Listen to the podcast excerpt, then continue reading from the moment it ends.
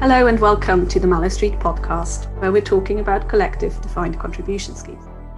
Today I'm talking to Chintan Gandhi, who is the head of collective DC at Aon and also sits on the Association of Consulting Actuaries main committee and chairs their PR committee. Chintan, welcome. Hi, thank you. Um, Chintan, you're, you're obviously uh, in favour of CDC. So, in your view, why is CDC viable? Yeah, so uh, let me begin by saying that at Aon, we've done a huge amount of modelling um, to help look at CDC outcomes, to help ensure that they are just that, that they're, that they're viable. Um, and it's also worth saying that the CDC schemes in the UK, uh, they'll have more regulatory and other oversight than probably any other pension design to just monitor CDC schemes to ensure that they continue to be viable.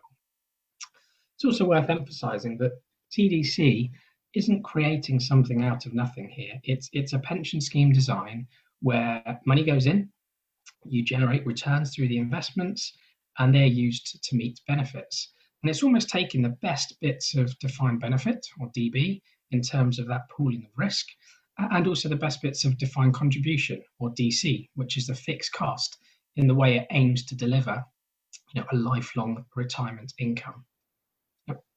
Also worth saying as well, we're all comfortable with the pooling of risk in insurance, where we see transfers of outcomes between those in and out of risk, uh, and taking a mutual insurer, for example, you know, collects money in for, from its members, uses that to pay benefits, uh, always remains to sort of be solvent, uh, and adju- adjust the terms of the benefits to to meet that goal, uh, given they can't adjust premiums. So from that perspective, I think in the UK, given that we're all kind of comfortable with with that concept from an insurance perspective and the viability mm. of it in an insurance environment, um, I don't I don't see why there would be uh, you know um, any issues with that once once CDC is more understood um, in the UK. Mm-hmm. And CDC um, is not uh, a new concept to the world as such. It's uh, existed in the Netherlands, but the Netherlands are moving away from that now. So, what's different about UK CDC? Yeah, so th- there are a couple of important distinctions um, and learnings in particular I think we can take from CDC in the Netherlands. Uh, the first key learning, I think, from my perspective, is that you know, we need to make absolutely sure that members, um, you know, get don't get any impression that their benefits are in any way guaranteed, or that there's any sort of certainty or, or with with regards to those benefits. And I think from an, from a UK perspective, that puts a lot of emphasis on the importance of member and wider communication of CDC. Uh, you know, benefits will need to be framed as a target that are subject to adjustments. And it's vitally important that we set members' expectations on the nature of the benefits that they're being that they're building up.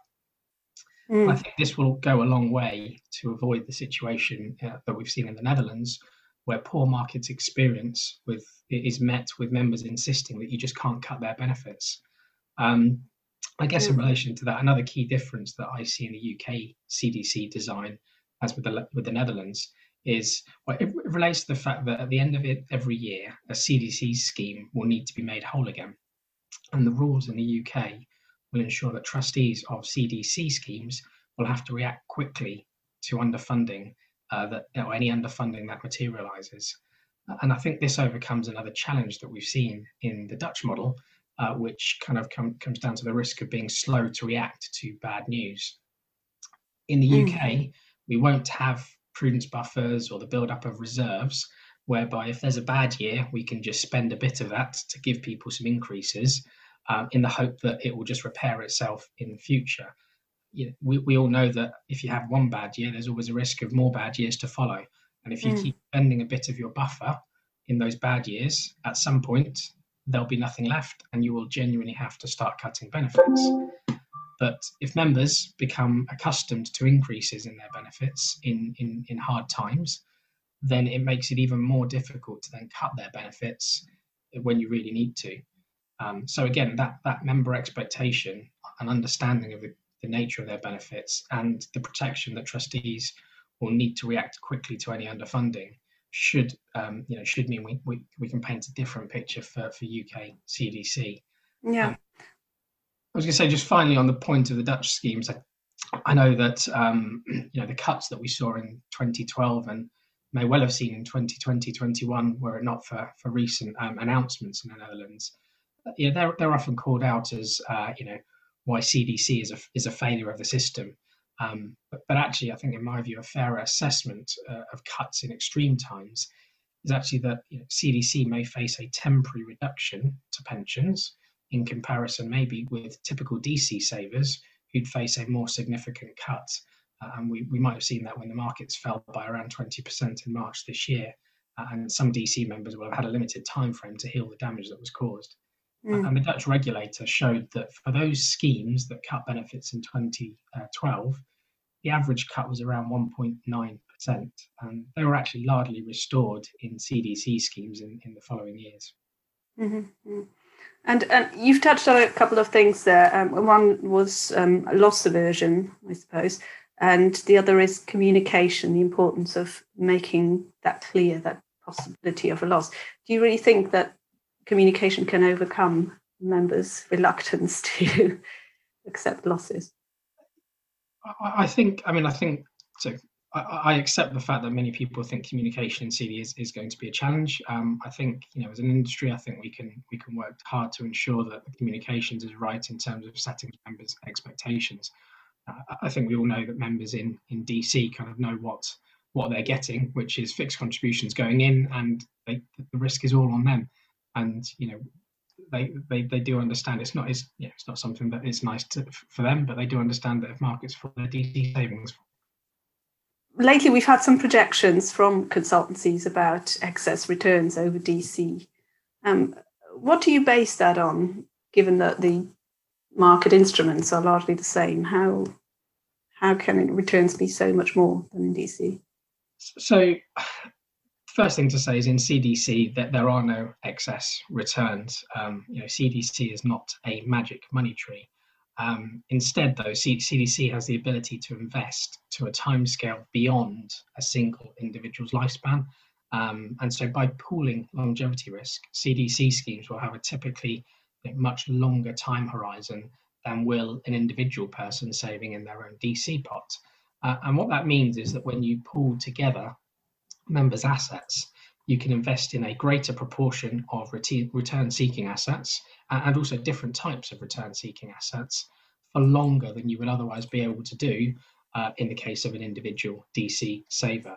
Uh, and as investment risk is collectively shared across the entire membership, uh, that risk is not borne by any member individually.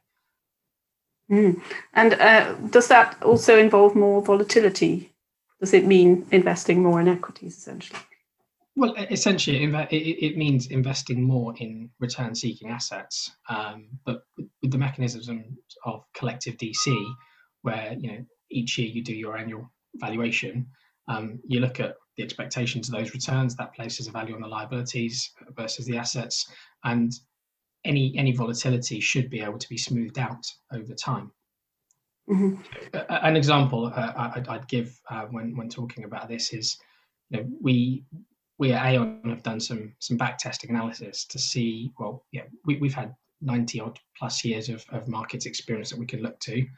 And so, well, actually, how would a CDC, how would a well-designed CDC scheme have performed? So, in particular, a well-designed CDC scheme that targets inflationary increases. And, and we found that that CDC scheme would have had to only cut benefits once in over 90 years, and that was in the 1930s at the time of the Great Depression.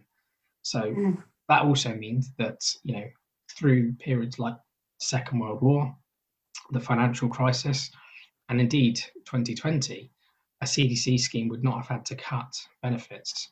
Now, worth pointing out that in some of those years, there may have been very little in the way of increases, and, and in some of those years, it may have even been flat.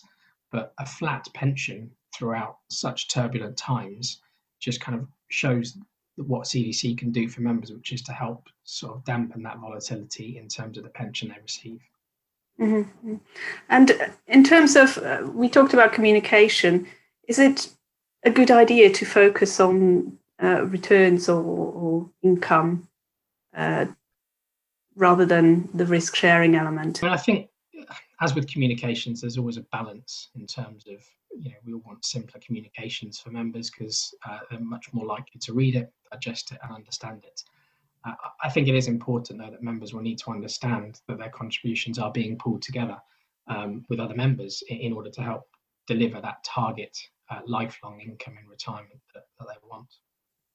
Mm. And and do you think they might um, feel that they could be shortchanged in some way? That if they they die young, their money stays in the scheme, for example. Yeah, so on, on that long longevity kind of transfer point, um, I mean, I think you see that in other schemes. That's that's just the nature of of DB. Um, but, but I guess what I would say here is that when when the majority of members get to retirement, what they really want is is an income in retirement.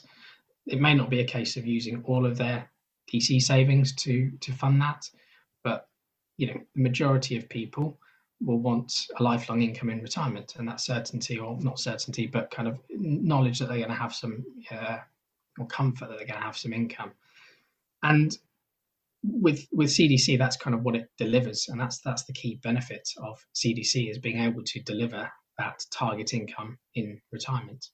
Mm-hmm. We've obviously got Royal Mail um, having said that they will embrace CDC as soon as legislation is finalised. Um, what needs to happen for other employers to do that? Yeah, so um, th- th- there's a few. Well, there's a few employers that we think, um, or a number that are interested in offering some form of CDC scheme to their employees. Uh, indeed, the ACA's uh, 2020 pension trend survey found that 12% of employers are considering such a scheme for, for their employees. So I, I look at that and I think that's kind of market enough or demand enough for CDC to really take off in the coming years. Um, that said, being honest, I think given how long CDC has has taken to come to fruition, uh, I think everybody's just waiting, as you said, for Royal Mail CDC plan to, to get off the ground. Um, and you know, some may even be waiting to see what that first benefit adjustment looks like. You know, will it will it deliver something broadly in line with with what's expected at outset, and if not, how how far away might that be? Mm-hmm. Beyond Royal Mail, I mean, so legislation uh, at the moment, or when it imminently hopefully gets gets passed in, in the pension schemes bill, uh, will only permit single and closely associated employers to set up a CDC scheme. And mm. so this means I think that the, the next wave of employers that, that, that move to or look to a CDC solution will typically be, be reasonably large. So maybe 5,000 plus uh, employees. Uh, they'll probably be paternalistic. Um, they'll probably be reviewing their pension and reward strategy and looking uh, looking for an, a different way or another way forward. So whether they've got DB that they're, that they're looking to get out of in terms of future accrual, yeah. Uh, they've got you know, DC and seeking alternatives to that if it's not deemed to be delivering for members. Or they've got a mishmash of both, which was certainly the case with, with Royal Mail. Um, and you know, they may also be unionised in terms of that next following, but not necessarily. Yeah.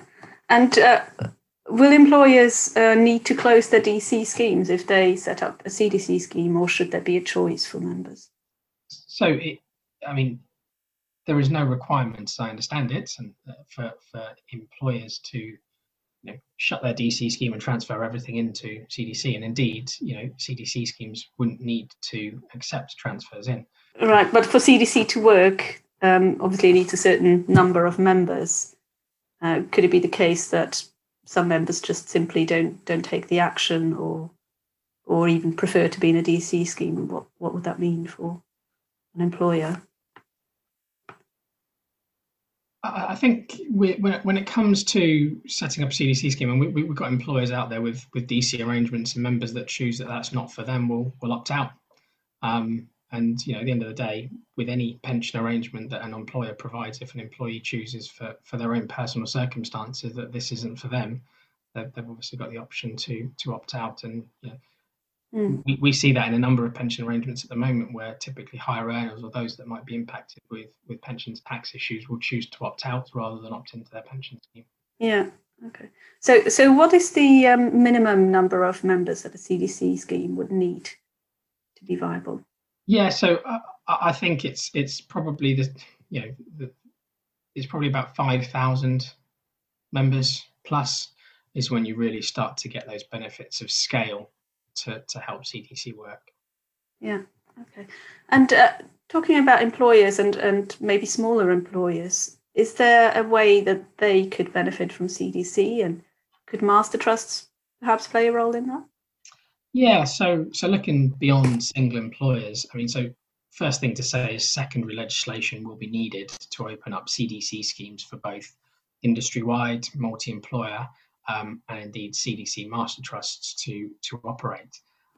This will inevitably be demand-led. So I'd say to your listeners, uh, if you're if you're interested in CDC, uh, but maybe you don't have the workforce size to do it on your own, um, or there are other drivers for that, then please do lobby the Department for Work and Pensions and express interest in this being available, um, you know, as an option at least.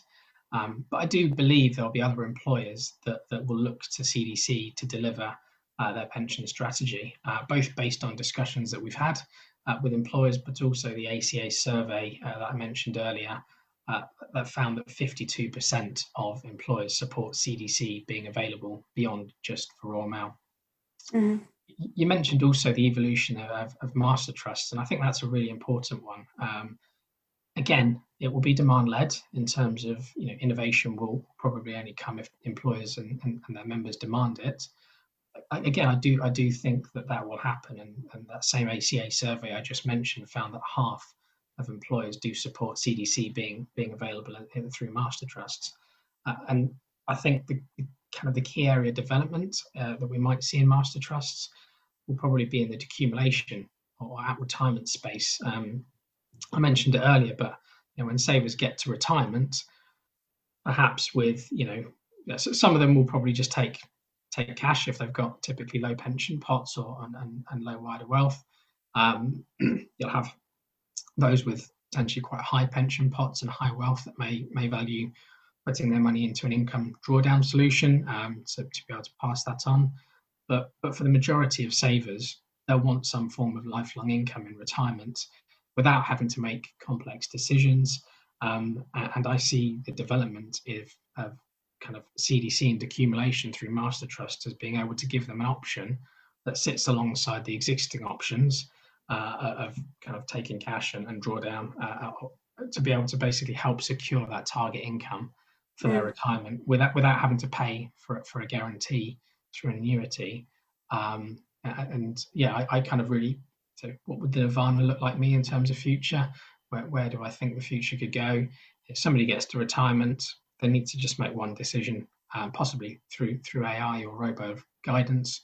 Say, I'll take some as cash, assuming we're allowed to take tax-free cash in the future.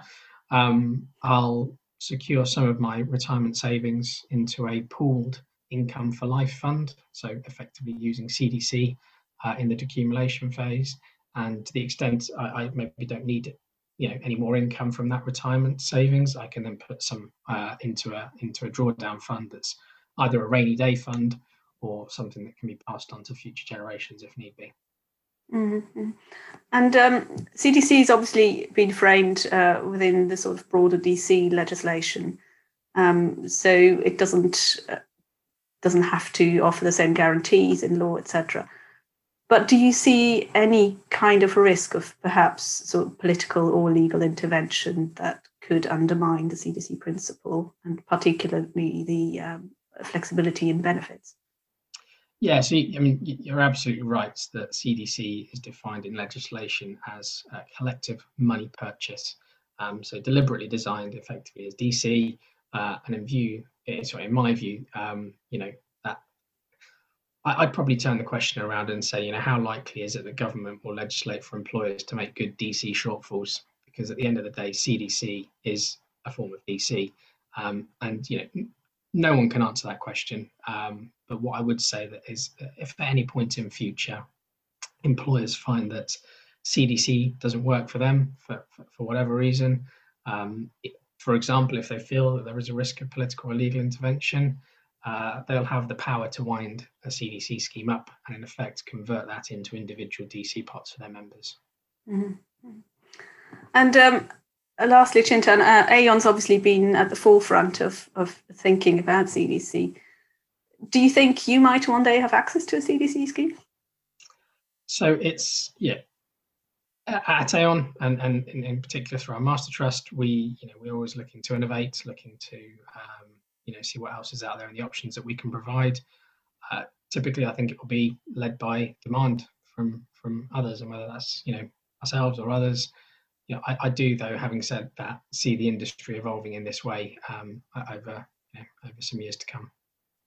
Okay. And would you join the scheme if you had uh, the option to join the CDC scheme?